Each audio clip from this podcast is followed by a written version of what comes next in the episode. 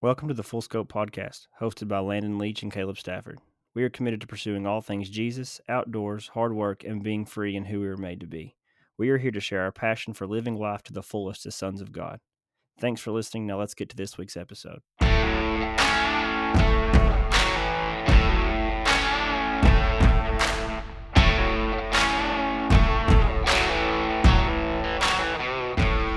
What's up, y'all? Welcome back to another episode of Full Scope. I'm Landon Leach, and we got Caleb Stafford over here. We're your hosts. Yeah, we are. We've just been sitting here talking, and it's been a full week for both of us. I've been to Orlando half the week. Caleb's been worked the weekend, and we got a lot on our hearts and minds to say today. We had our buddy Landon Roberson on here last week with us. That was awesome, and it's honestly really cool to see. It's really, and it's really cool to see the people, like just people listening to it. Like there's a lot of new listeners, I feel like, coming in for that episode. So that's awesome. Landon's really in a fresh place in his life, and it's such a gift for us to get to do life with him and experience what he's experiencing, and all of us get to run together. Honestly, it's been really cool. But yeah, I was just telling Caleb, I'm ready to dive into what we're talking about today. Caleb, you have anything you want to say before we get going? The only thing I want to add is from a podcast that Landon Roberson sent us this week. It's mentioned in a podcast of how incredible it is when you really find other people that in your life and build relationships with them that truly seek Jesus and not just go to church or any like typical religious stuff. It's talking about who are truly burning after God to the point where it almost convicts you every time you talk to them. Mm-hmm. And it's just like, God, they're running after it in this way. What am I doing to run after God? And all it does is push you closer to Jesus because of how they're getting met by Jesus. Mm-hmm. And their fire and zeal for the Lord causes you and propels you to dive deeper. And I don't know. That's a pleasure to get to do life with guys like Landon, and it really is number one, a blessing, but also if you ain't got people in your life like that, that is something to seek out, not just for buddy-buddy purposes, but for the weapon that they carry to push you towards the Lord. It's very powerful. Yeah, and I mean, to say that with what you said, like, I think it helps to recognize those types of people with where you're at with your own walk with the Lord. You know, it's like, I think you can recognize people who are running after those things better when you're running after those things, you know? It's like, oh, absolutely. Yeah. It's like your receptors are up. Recognizable. Yeah. Yeah. Recognized real. You know, while you said that, I was just thinking, you know, I was with along those lines, you know, me being away last week for like 4 days.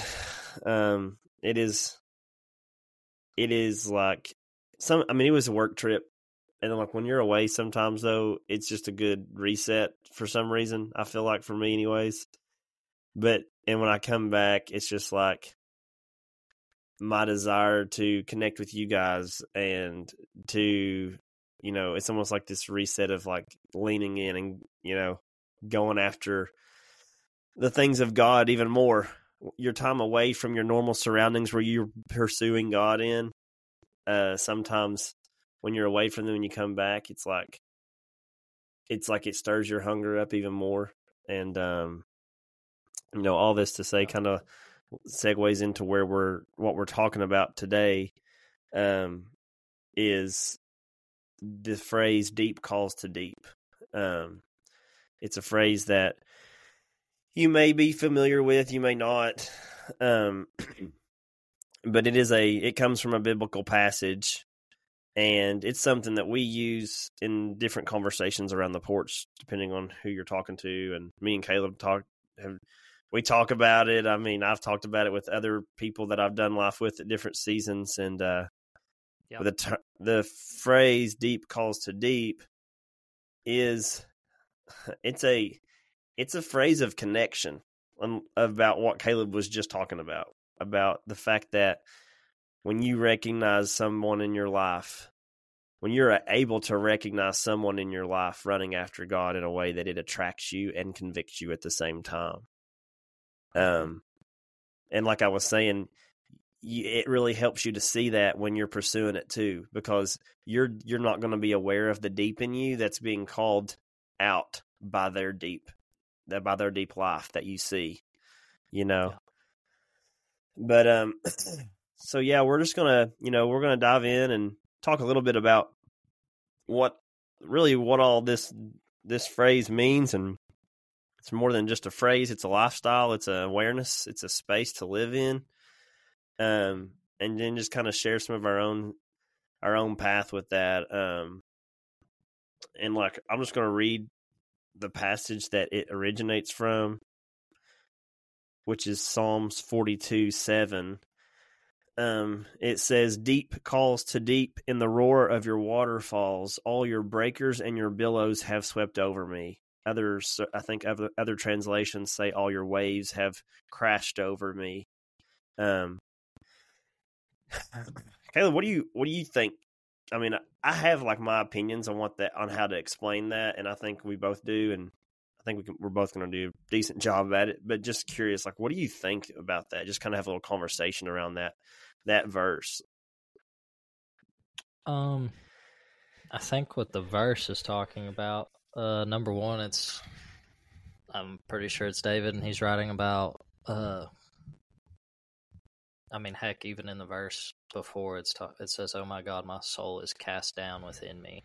Mm. So I think he's in a place of desperation, a place of seeking out some answers within himself and why he's feeling a certain way, or I think he's just seeking above all.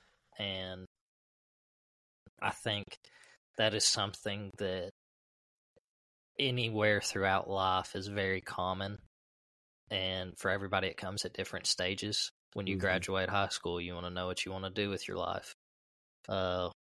When you get, who are you going to marry? All these, or what job and career you're going to have, and then you get to a place where you have these answers and these things, and then next thing you know, like 10 years gone by, 5 years goes by, and you're dissatisfied with it. And it's like, okay, but there's more. There has to be more than this, right? Mm. And I think that's a place within us that we're obviously just made for more than these earthly things that are really pushed on us. Mm-hmm. And where that deepness is calling out within you is met with the Lord. Wow. And that's what I think it's really talking about when it says deep calls to deep. So going to the analogy of water that it's using, the ocean is by far the most deep, unexplored piece of thing, I guess, besides space itself, that we really haven't explored yet. It's always like a mystery, right? So it's not everything's uncovered. It's a very dark place. Mm. We've never explored all the ocean, right? Like, yes. But that's where my mind goes, is the depth of the ocean, and you can never hit every square inch of it. It's almost infinite, Well, to what it can contain, and I think that is a hidden picture of the Lord in this instance of we have depth within us, and we seek for the depths of God, but you can never find the end of the depths of God. Mm. And therefore, it's this constant teeter-totter or a tug-of-war within yourself of getting drawn into more and more and more once you start doing that. Yeah. And to cap it off, also, though, what comes to mind after you just read that is, when it says that deep calls unto deep at the noise of your waterfalls, that is very much talking about the voice of God. Yeah. In Revelation, it says his voice. As soon as you said that, I was like, oh, crap. I didn't even recognize that. And then what you said, I was like, yep. It's good. No, yeah, I was sorry. Revelation talks about it. I'm tracking with you. Yeah. I mean, it's a very, in your face revelation when you read that scripture of, I don't know what this is talking about, but if you know that in Revelation it says the Lord's voice is like many waters, if the deep is calling it to deep at the noise of your waterfalls, what are those waterfalls and these waves? That is the voice of God. Yeah. And that is where your depth is met with full satisfaction, is actually with the voice of God. So that's what I got. What you got, Big Daddy? That's all you got? Sheesh. Boy, out here writing a book. No, that's awesome.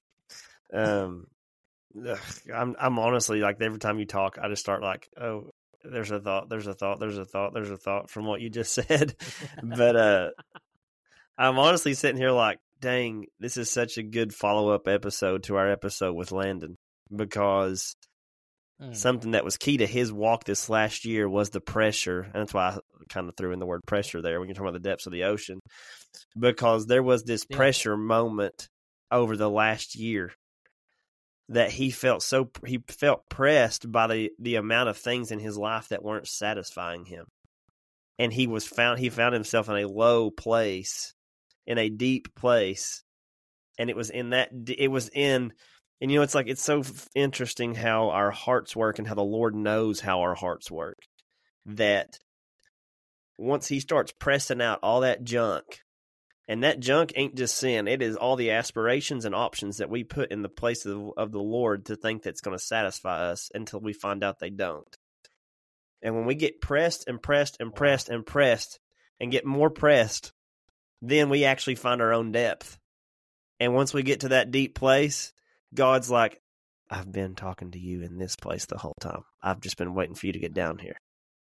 And it's like, once we get to that place, we hear that he has been speaking to the deepest places in us. But we had to get all the other junk out of our lives for us to hear it. You know? And so, like, you're saying that, and I'm like, because that's so true. Verse 6 in my translation of this says, I am deeply depressed. And like you were talking about, he was in a low place. Like, it is not a cliche thing to say sometimes your lowest seasons are your seasons on the point of breakthrough, because that's not being said for the sake of like just pumping you up and making you feel better about a crappy situation.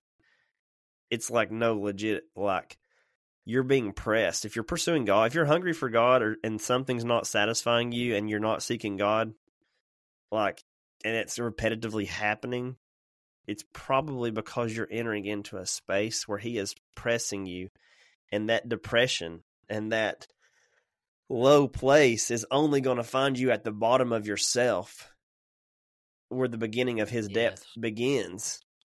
You know, there a dude this morning at church, it was a graduation ceremony at the beginning of church service with a ministry that does rehabilitation. So this dude had gone through, I don't know how many hours of being, but he hit a mile marker and he was pretty much done with the program.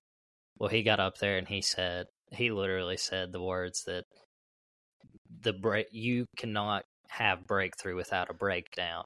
Yeah, there is no need for a breakthrough if you're not breaking down, and that really does apply for what you're talking about. Dang. And sometimes we know that. We know it's freaking coming, and we're like, God. Yeah, that doesn't mean that it doesn't suck any less. You're like, oh, I do want you, God, but my soul is so attached to this thing that you're trying to break out of me. It sucks. Yep. It's a hard one, but good stuff. So anyways, like, it's just been cool. I was just cool that moment thinking back to the land. I was like, wow, like, That really did set us up. So, yeah. So like, obviously this is the verse. This is where the phrase comes from. Deep calls unto deep. This, I will say, I have thought about this a little bit at times, like, you know, deep calls to deep. Sometimes I feel like is in certain people's makeup. Some people walk that, just have that thing. And some people have to really grow into it. And what I mean is, yeah, there's deep calls to deep with God. There's deep calls to deep with God, but there's some people who are just looking for the deep thing, the real thing, the authentic thing. Mm-hmm. And then when you find the depth with God, it just actually, it eliminates that deep thing in you are even more so. But then you just naturally connect with deep people. You know, you naturally connect with people who, there's just something about you and them or them that is like, you know, you're there and you're about the business we're here for. You're not here for fluff. You're not here for things that don't really matter, or, you know, it's just this authentic desire for something, not just what's real, but like the fullness of what's real. And so, you know, this, I think a lot of times this phrase, I think sometimes in Christian circles you hear it and it's either, it's kind of like shoved off or like a little like acknowledged because it's so common, but it really is a deep character trait, I think, at times for certain people, that God, oh, most definitely, that God designed or that it's like originates from him. And what I'm getting at is like just helping kind of define this thing. Like it is a key aspect of walking with the Lord. You know, it's a key aspect of understanding what this means and not just hearing it and acknowledging it, but hearing it and running with it, going after it. You know, to actually understand the definition of deep calls to deep is to hear when someone says it, if they're teaching you or if there's someone that is speaking into your life about the Lord, that when you hear it, you're like, there's a part of you that resonates immediately that says, I know that. Like, I know what you're talking about. I know, you know, I don't just, that's not a light thing to me. It means that I am living from the truest part of myself in the deepest part of myself. And I'm hungering to connect with other true and deep things of God and of people. Yep. And I think you said it best when I think there are a lot of people that are just gifted. They're deep thinkers. They care about the greater purpose of things more than some are deep-hearted. Yes, they just are in general. Yeah, and it's easy to recognize those people, and that's what they're seeking out is those deeper things. But I mean, I think it's true of everyone's made for these deep things. You just mm-hmm. might be a person that has to cultivate it a little bit more.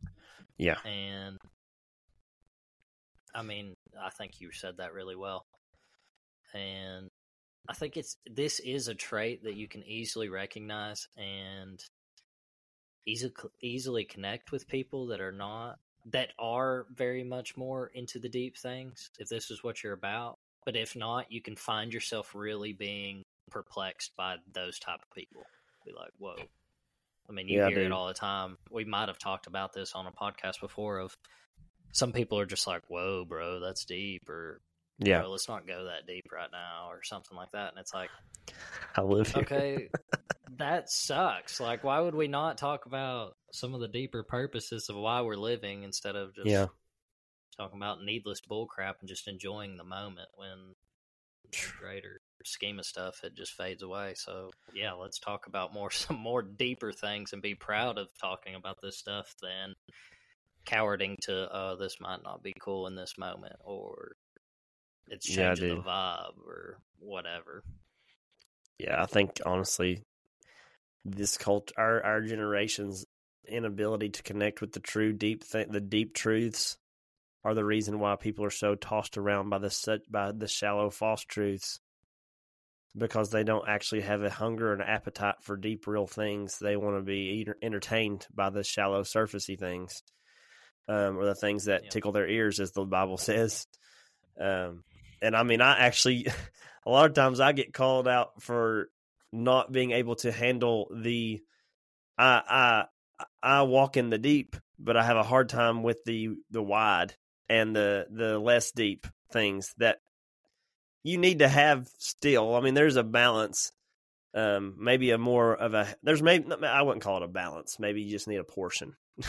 I don't want to say I need a balance with wide and deep in my life. I'd rather have a lot more depth than width, but you do need a lot of width. There is definitely a space for shallower things in order to get to the deeper things. So yes, there is a portion for it.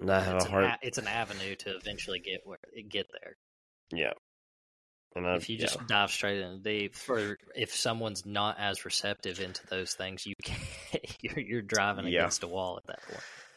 Yeah, I've had to learn that the hard way. On small things. Yeah. But I really think this is a subject of, number one, affirming. If you're a listener and you're like, I feel discontent of the people around me, and I feel like I'm going deeper than they are, and you're just dissatisfied. This is an encouragement to not like point a finger and say those other people are wrong. We would just much rather affirm the truth in you that if this is what you're seeking out and you might be lonely in it, you're not wrong for it. You might actually be on the right path to something greater, and you just have to push through it. It's something that is purposely driven in you to seek this stuff out or to be a deep person like that. Wow. You were made with purpose, so you were made for the deep things of God, so keep going after it. Don't cower to the simple things that this world will try to push on you and try to satisfy you with.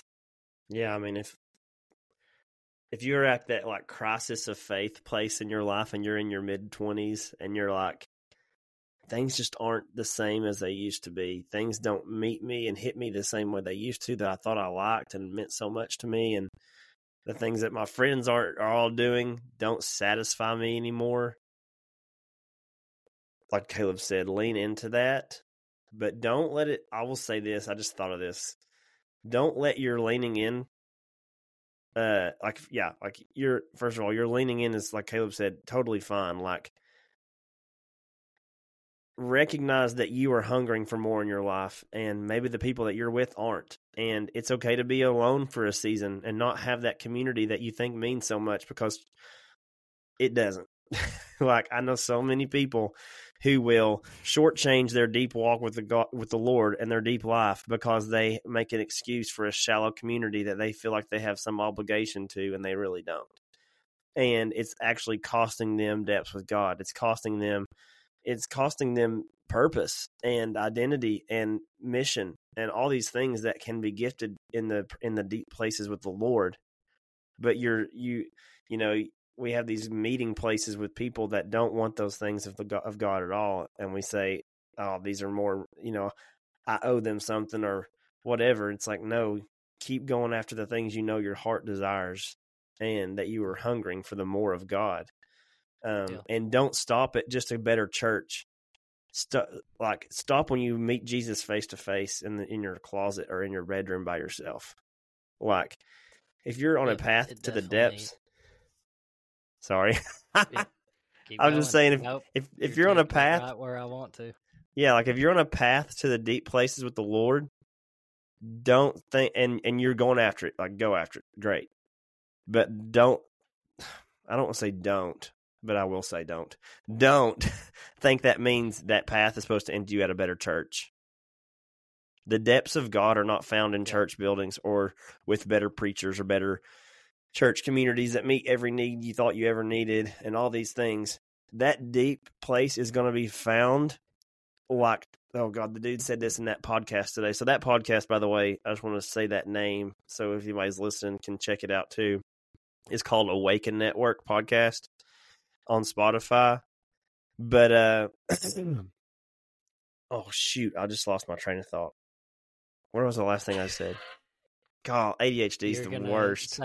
About it. You're going to say something about the Awaken podcast.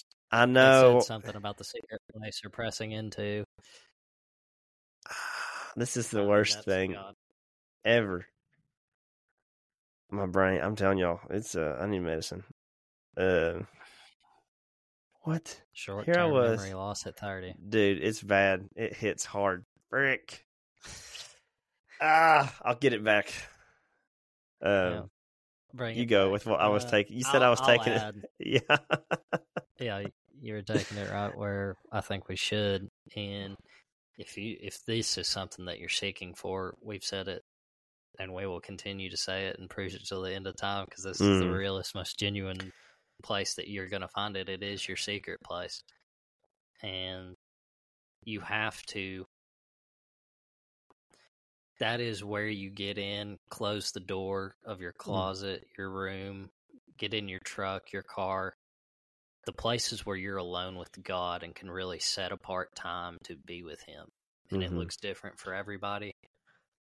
But I saw a video this week of a dude talking to it. I think he was trying to teach his daughter this concept of talking to God. And it was, you have to, he was trying to, the illustration he was giving her was drawing her in because he was whispering.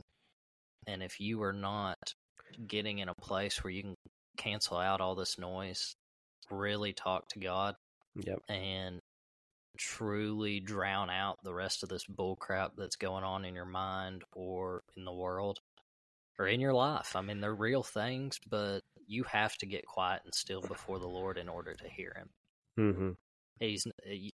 I mean, He will scream at you if He has to, but a lot of times that is not the way God communicates. Yeah. God is very much in the subtle whispers, and that's where it's recognized, and you can't hear a whisper in a loud room or in very loud situations. You have got to slow down your pace of life and really get into a place where it is the presence of God is steward enough, and you are close enough to Him to hear Him. Dude, I'm just thinking back. For one, I want you to segue into the word you sent me this week, because it's going right where we're headed with the deep calls unto deep, and having to choose the secret place is going to cost you something. Oh yeah, and that's discipleship, and you know what I'm talking about. But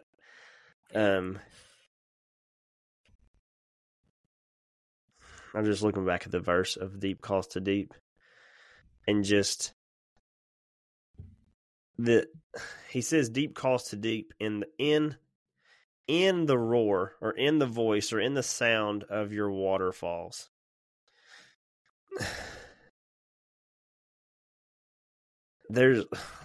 You have to be in God. You have to be in a place where the roar of His waterfalls is a roar.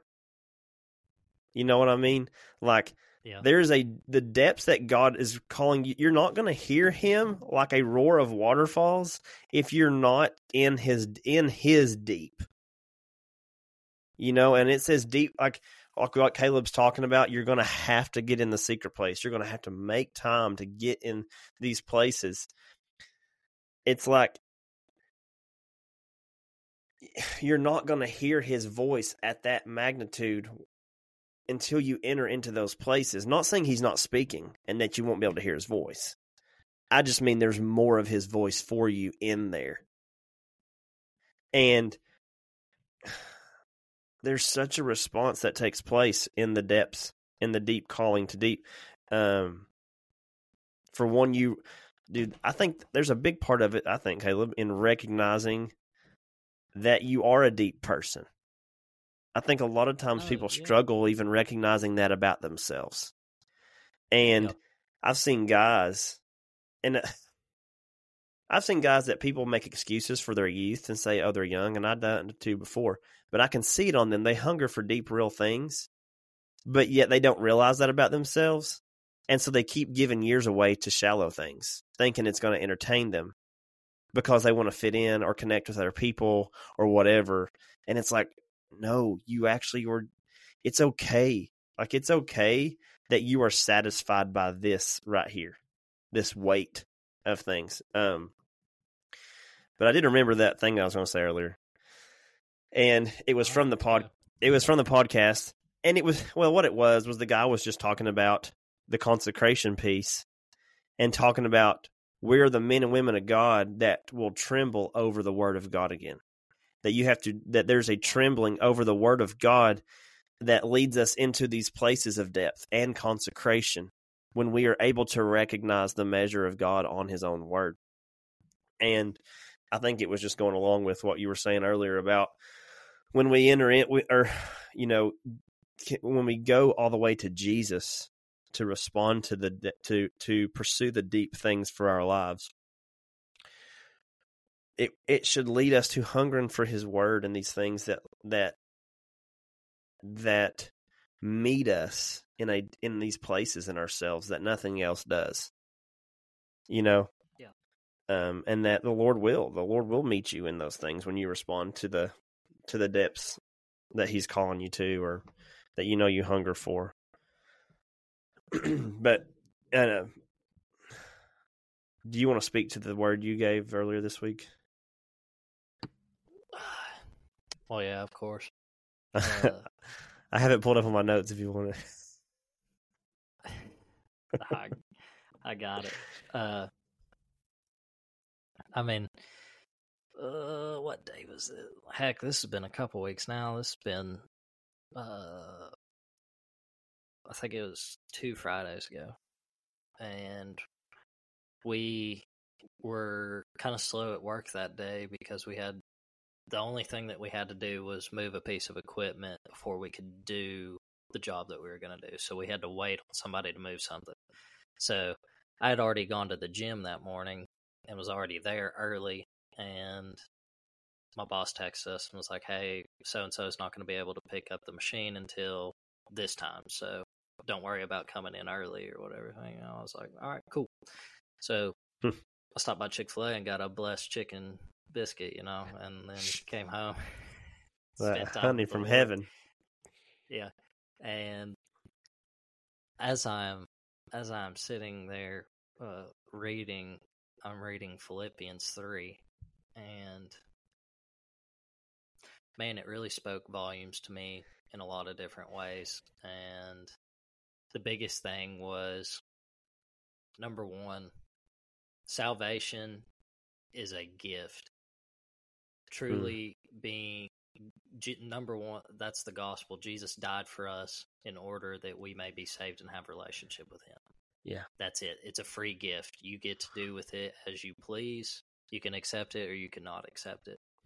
But what really hit me about this was, in American society, in the culture that we are in, when someone automatically says something's free, we easily, or a gift and whatnot, we easily already have that consumer's mentality of, oh, if it's free, I get it with no cost. Wow. And that is exactly where our mind goes. Of, yeah. All right, cool, I get this without no consequences or anything. I just have it. Mm-hmm. That is a truth. Jesus is giving it to us. But what the difference between having salvation and just being saved, and then living a life as a disciple of Jesus, truly telling yourself, like, I am a follower of Jesus, and the life that you are called to live after accepting salvation, is what Paul talks about in Philippians 3:8. And he talks about in the verses prior, he talks about all the accolades and what he had accomplished in life. And it's all like really impressive stuff when it comes to Jewish culture, being a rabbi, even in Roman society, all this stuff. And then it talks about, well, I count it all as lost because the only thing that I wanted was in order to gain Jesus. And that just absolutely wrecked me of, wow, Paul did all these things, yet at the end of the day, all he cared about was gaining Jesus after he had met him. Mm-hmm. And that truly caused me to think about, he gave up that lifestyle that he had beforehand. All the stuff that he thought he had worked his entire life up until that point to give and truly be the best rabbi, all this stuff for religion. Yeah. And everybody else would look at him and say, wow, you have done so good. Mm. And he says, I count it all. I'll count it all as loss so that I may gain Christ. Huh. And that's convicting as crap, honestly. Dude. Yeah. And that brought my mind to, in Luke, when Jesus talks about counting the cost of what it would be to be a disciple, what it takes to actually be a disciple of Jesus. He says, you have to pick up your cross and follow me. He says, he literally says word for word, count the cost before you do this. It is going to cost you something. Wow. Yes, salvation is free. It is a gift. You can just do it and you can fully receive it. But to fully live out the Christian life after accepting this gift of salvation is going to cost you something. It is not just consumer American mentality of this is free and this is what I get. I just get to go to heaven afterwards. There is so much more to it. Wow. And ever since that revelation to me, it's not, all those things are not stuff that I didn't know before. Yeah. They all just kind of accumulated together and really spoke volumes to where I'm at in my life and what I want my life to be about.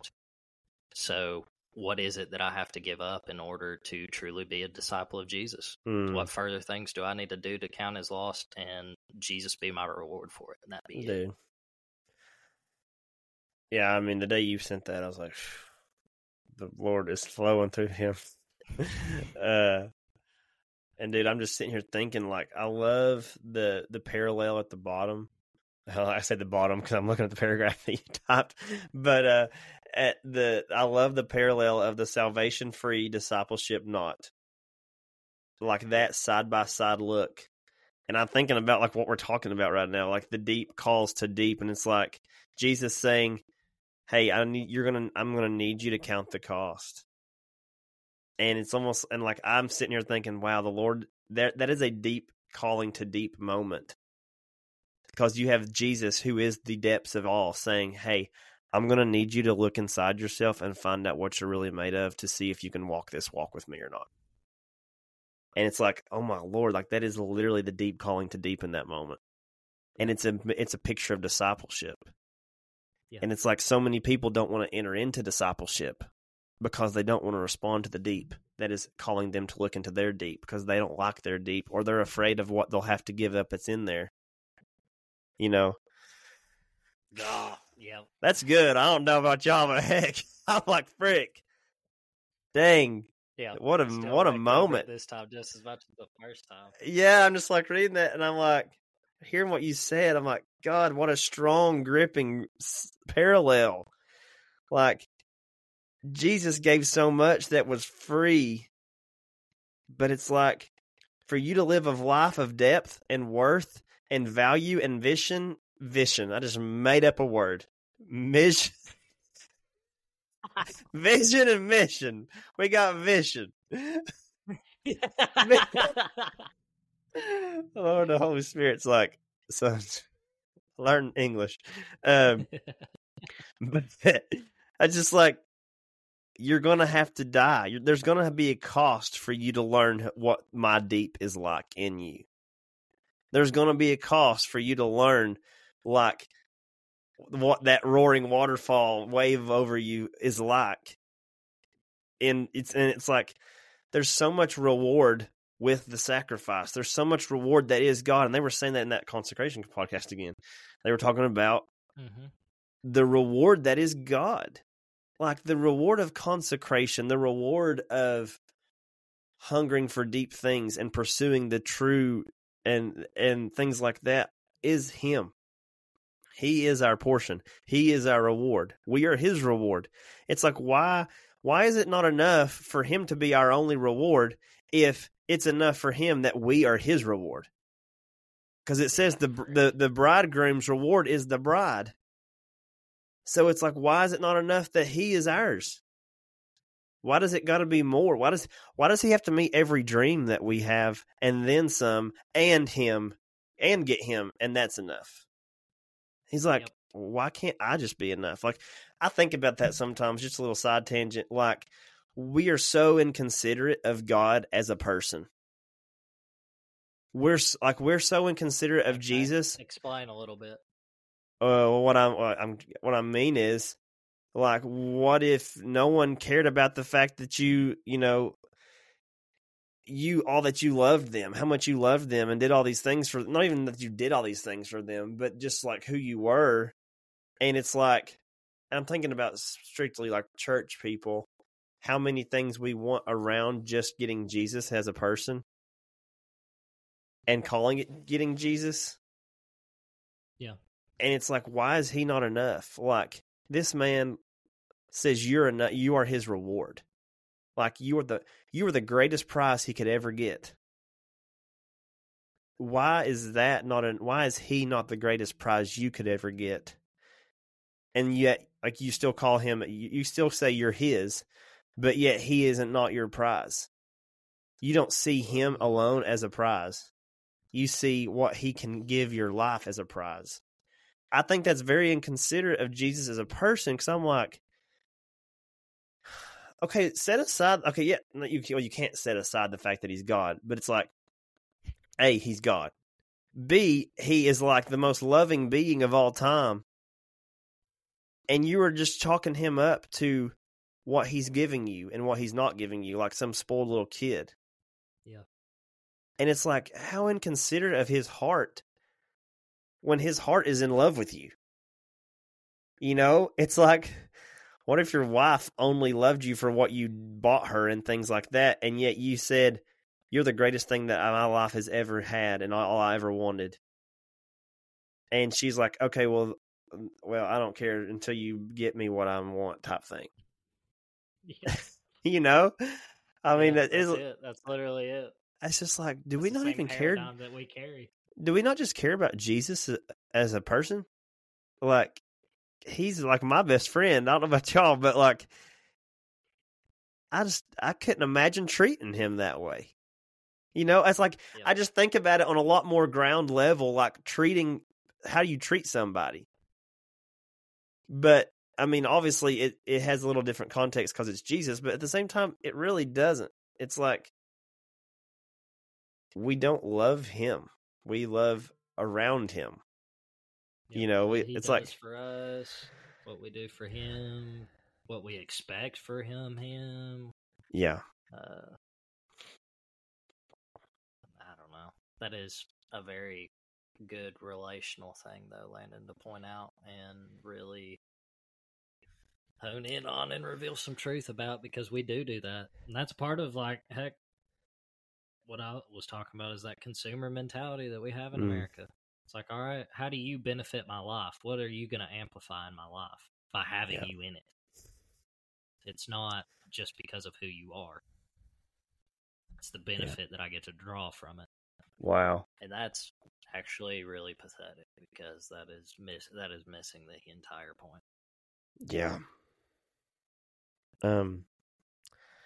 Something I wanted to share and kind of go into, which we talked about earlier, was, you know, the way that, I guess the depths in my life, and then Caleb was going to, you know, talk to this too for himself, but, you know, like what this looks like for me is, for one, I think it's about purpose. What is the purpose of what I'm doing? The purpose of my life, the purpose of my time with Jesus, having a purpose-driven life, or asking yourself deep questions. You know, I say sometimes to guys, like, do you ever ask yourself, what kind of man are you? And what kind of, and it's not about unhealthy introspection. And it's, you know, the Lord, there is unhealthy introspection when you're trying to find problems with yourself. But it is not an unhealthy introspective thing to ask yourself, what kind of man am I? What is my purpose? These are deep questions. These are deep questions that require deep answers. And, you know, for me, I know that my journey with God has always been, I had deep things in my heart that I needed Him, I needed met with. I needed things, there was things in my life that I really needed to understand about myself very deeply. And it took a deep God for me to know how to walk through those parts of myself. And, you know, my journey started with real salvation at 20. I feel like, anyways, because I feel like from that moment, my life shifted towards the Lord like it never had before. Yeah. But it was in years of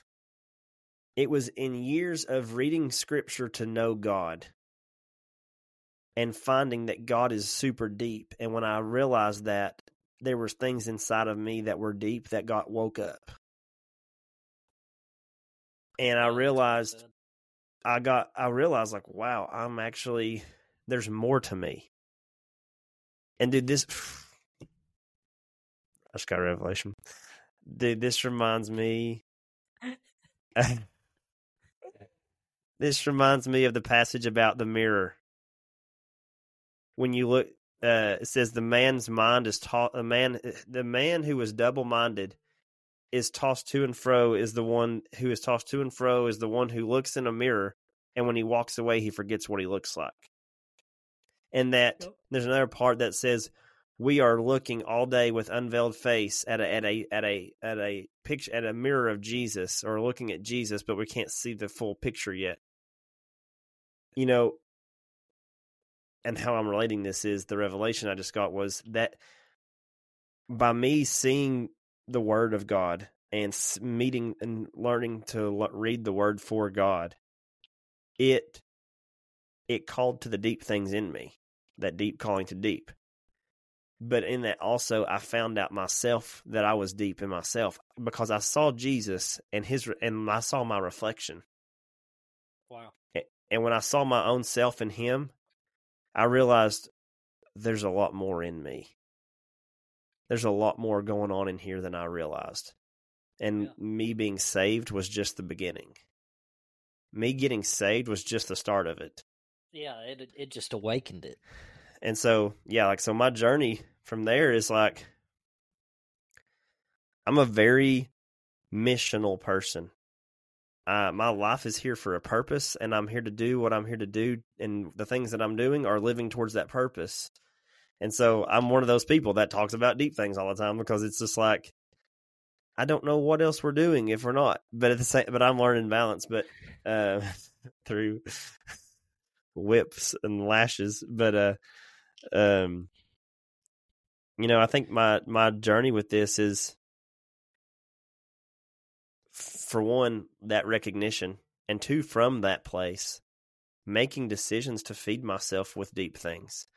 You know, men of God who maybe have wrote books and authors and have written books that are actually that are real food that the Lord is on, and feeding myself in those ways, you know, and the surrounding myself and pursuing relationships with people who, and I honestly had a hard time with that.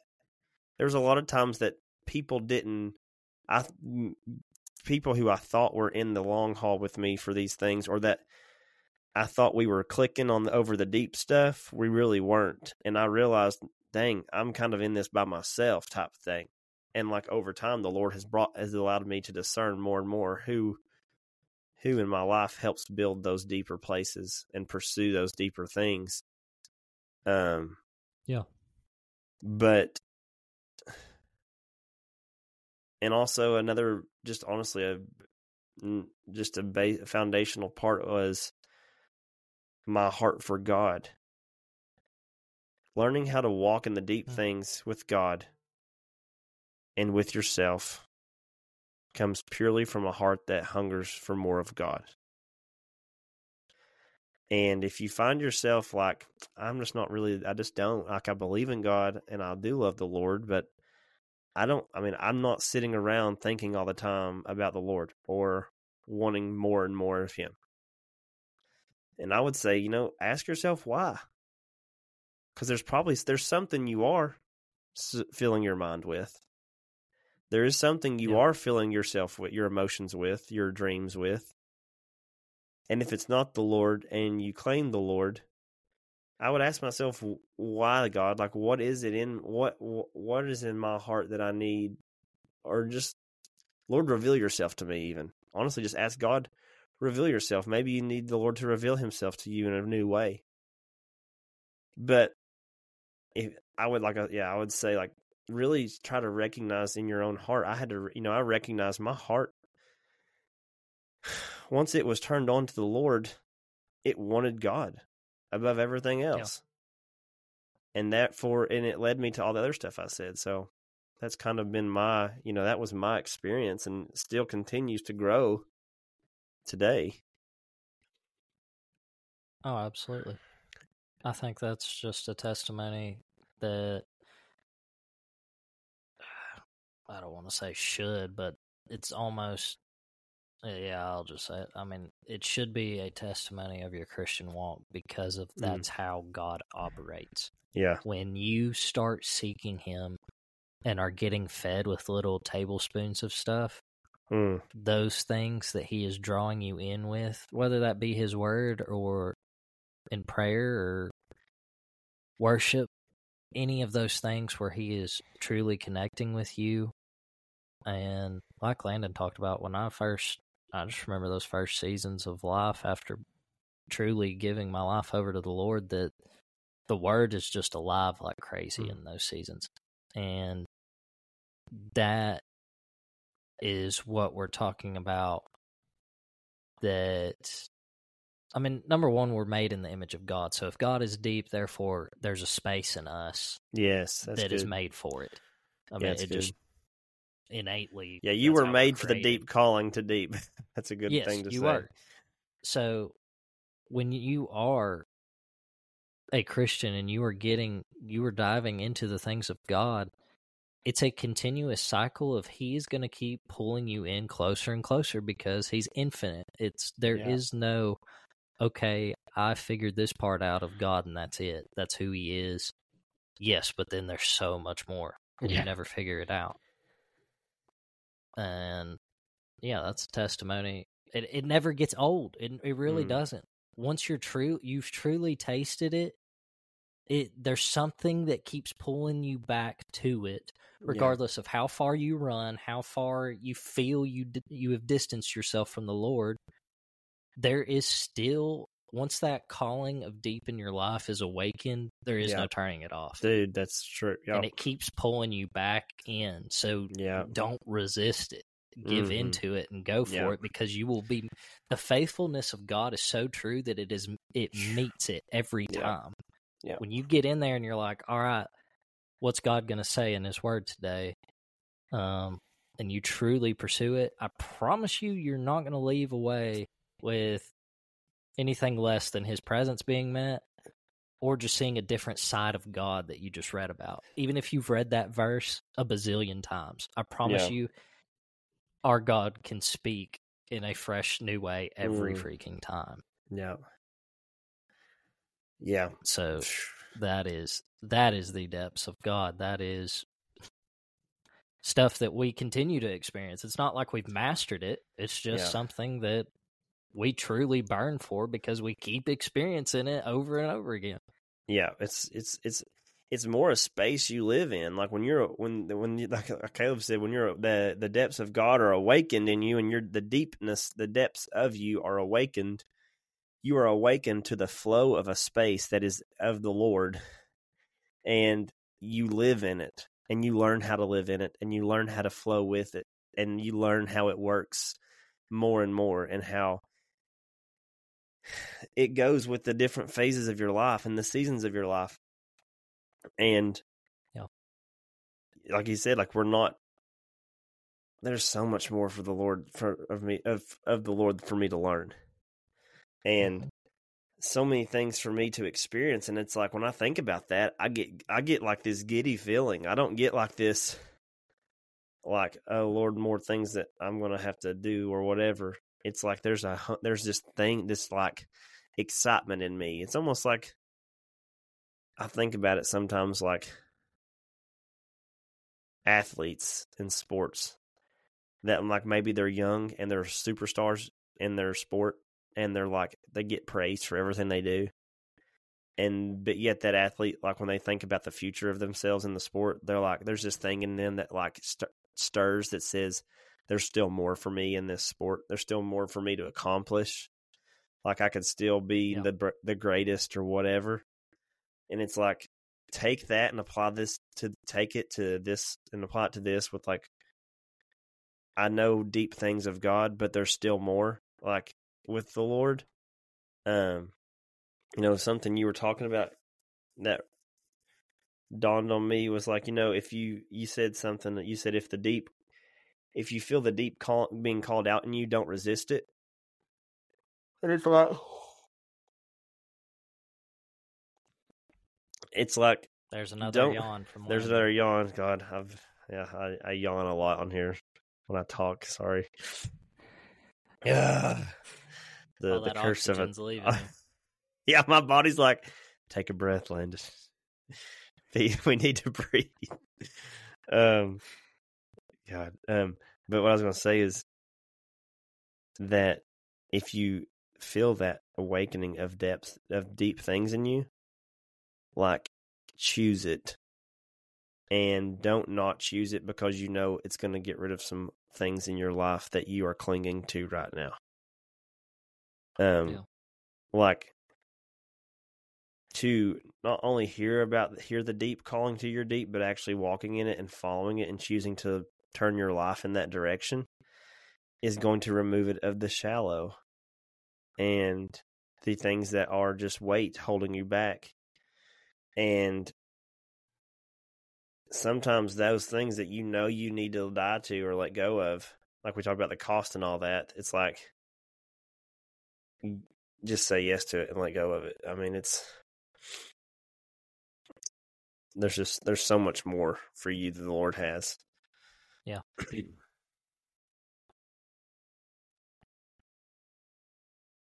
going to pull up this verse. All right. I mean, I think this subject in general is to encourage. This is a affirmation to pursue deeper things of God because it's there for you to get. Yeah. I think it's way more accessible than you give it credit for, or at least that I do a lot of times. And these things sound so deep and far off that I kind of discredit them in certain times. That it's like, oh, well, I need to really be in the right heart and right mind to do this at this certain time and whatnot. It's like, no, actually, just pursue it all the time. Mm-hmm. Throw it down, whatever it is. Give it up and go for it right now. There's no need to wait. So, yeah, I mean, we don't.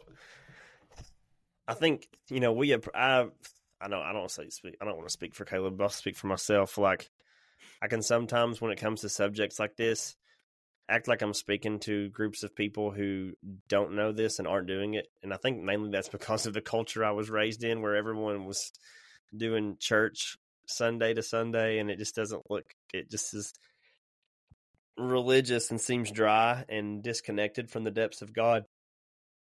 But so I don't want to. It is like Caleb said. It is an encouragement. It's an exhortation saying like, there's so much more for you all. There's so much more for me. There's so much more for all of us. And that God, yeah, we were like literally talking about that before the episode of like how much more there is for us. Yeah, for real. It's like that verse back to that Psalms verse. It's like He has crashed over you with weight. Like the Lord wants to literally immerse and just like obliterate your life with how much He has for it.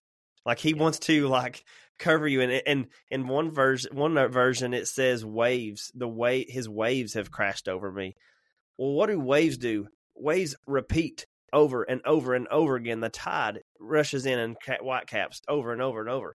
And it's like the depths of God are an, it's like, that is something that we say, like, if you're hearing this, like, run after it. It's amazing. And it is, there is so much more of God and more joy and more fulfillment in life than ever. And if you're on here and you're walking in it and you know that, like, then I was like, well, I'm just glad you're listening because you're getting fired up right now.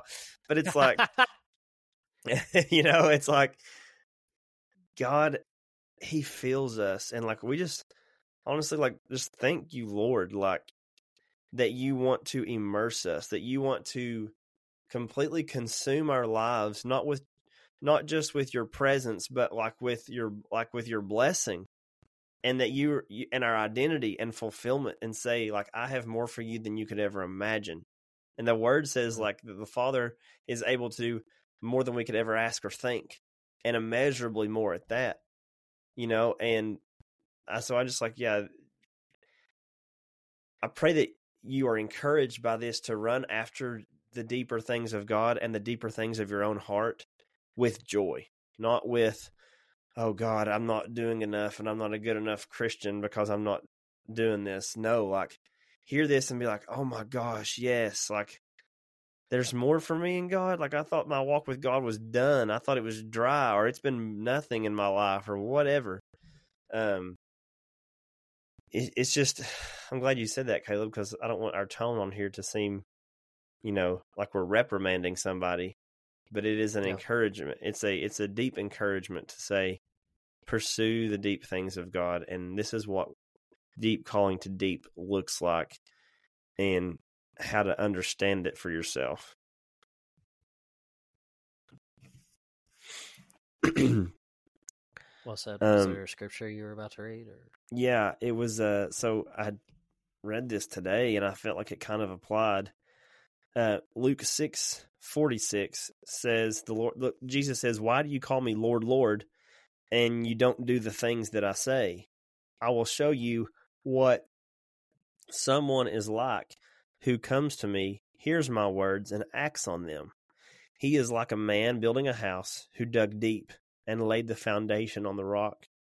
When the flood came, the river crashed against that house and couldn't shake it because it was well built. But the one who hears and does not act is like a man who built a house on the ground without a foundation. The river crashed against it, and immediately it collapsed, and the destruction of that house was great. Yeah, honestly, I think I really feel like the Lord led me to this passage today. I honestly don't remember when, if I've ever read this verse. Like, I've read the verse about, like, don't build your house on the sand, build your house on the rock, obviously. But, like, I really felt like the Lord saying, go to Luke today. And I just started scanning through Luke and came across this piece. And I really think it applies to the deep calling to deep, specifically verse 48, where it says, well, actually 47 and 48, he says, look, y'all are call me by my name, but you don't do anything. You want the benefit of me, but you don't want me. You want the benefit of me, but you don't want a life walking with me. And he says, so let me just show you what it looks like to do that. If you actually say my name and call out to me, but also choose to walk a life with me. He says, this is someone who comes to me. He hears my words and he acts on them. So he knows this is a man who pursues God, who receives the truth from God, and he allows that truth to change his behavior. That is a man who is actually allowing God to shape him and form his way of life. Yeah. This man built a house who dug deep and laid the foundation on the rock. So back to what we were talking about like encouraging people to say yes to the secret place and count the cost of what it's going to take to grow deeper with God.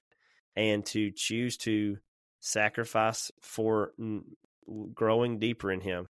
This is a man who built a house and he dug deep.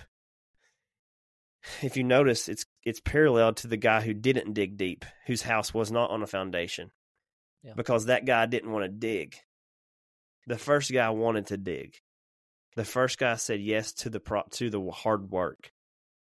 Like to get a firm foundation, had to go deeper in the ground to create a sturdier structure. Yeah. This is so applicable. It's retarded for our lives to walk a deep walk with God and to know our hearts on a deeper level. Like, don't just think about knowing God deeper, but knowing yourself deeper too. Yep. Like, your life has so much more meaning and fulfillment in it than you could even imagine. And it's found in the depths of God. It's found in this deep place.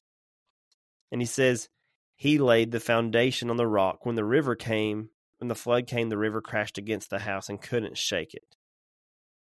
You know, people who recognize there are deeper things of God but choose to build on the shallower things of life are, like I said earlier, maybe I didn't say it earlier, I can't remember, but they're easily shaken. They are easily stirred up. They're easily anxious. They're easily scared. Their mindset is easily changed from one thing to the next. Their hope and their confidence in their life is easily depleted. Their joy of life and their fulfillment of life is easily taken. So they have to find something new all the time to fulfill them. They're never satisfied. And therefore, when life happens to them, we say this at the porch, look, the shit's going to hit the fan one day. Like, you can count on that. Like, don't think if or when. Like, it's going to. And, like, when you hear, like, you've got to build a firm foundation. You've got to choose to walk the deeper walk to withstand those things. Or they will, you know, and... No, and I thought that this really applied.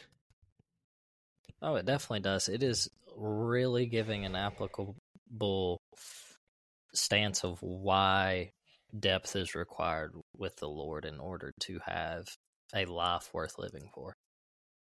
It truly reveals that.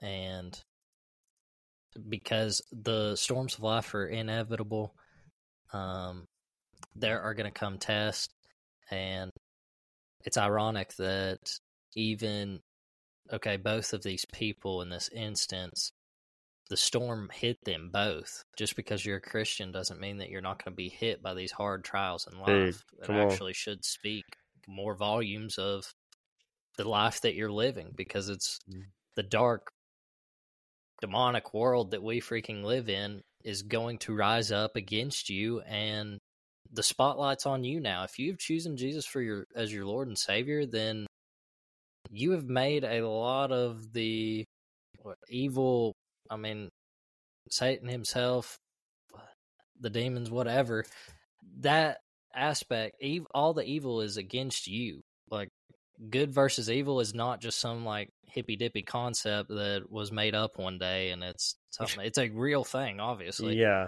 So if you're on one team, the other team ain't going to like you. It's just a part of it. And in this dark world, there's a lot of bad things that are going to happen to you. It's not if, it's when. And it's how you handle them. And because of Jesus, you will withstand. You will endure. You will have a greater purpose to continue living because of it. So it's funny. That is why it's necessary. Yeah, and like when you said that, when you were just saying that, I was like thinking, wow, yeah, they both were hit with the waves. And like Jesus prefaced that whole thing by saying, you all say, Lord, Lord, but you don't do what I say. And then he continues to tell them a parable about a situation where someone was blessed and strengthened and had a stronger life, because they built on a firm foundation. You know, you almost think Jesus is about to reprimand them or to to go in on them and tell them y'all are faithless and you don't do all these things and you say, Lord, Lord, but you don't mean it and you don't follow me. And he says, no, you say my name, but you don't do what I say. And let me show you what a guy gets when he does hear me, love me, follow me. Yeah. He gets a life that is rich and deep and strong. This is the benefit, this is the joy, this is the thing that we are sitting here talking about, encouraging people towards, is this life that is rich and strong in the Lord. You know, I just thought about that, like, wow, like Jesus didn't even answer his question. He answered his question. He gave him a picture of it instead. He gave him a picture of the benefit of not doing what he's telling them they're doing. I was like, that's such an odd way to teach somebody. Yep. But so yeah, I mean, that's kind of, I think that's everything I have. What about you, Caleb?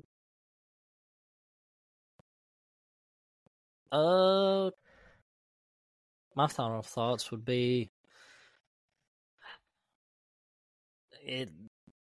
this life with the depths of Jesus never ceases to amaze me, and the stuff that he will call out of you and push you towards will blow your mind. And I mean, you truly have to love him if this is what you want. Yeah. He doesn't want no half-hearted. He doesn't want no non-deep surface Christian. What it's going to take of you is actually someone who's really willing to give up everything because of how much you love him. Yeah. And that's because that's what he has done for us. Mm-hmm. So it's the least that we can do. Yeah. And I mean, it's really convicting me right now. So, yeah. Oh, wow. Yeah, dude. It's fun when you talk about things that you're really walking out yourself and you're like, oh, God. Yep. Maybe I shouldn't have talked about this today. Yep. Oh, I'm the one that needs to listen to this podcast. Okay. Thanks. Yeah, for real. Oh, wow, dude. Oh, thanks for sharing that. That's, yeah. Yeah, I think for me, like,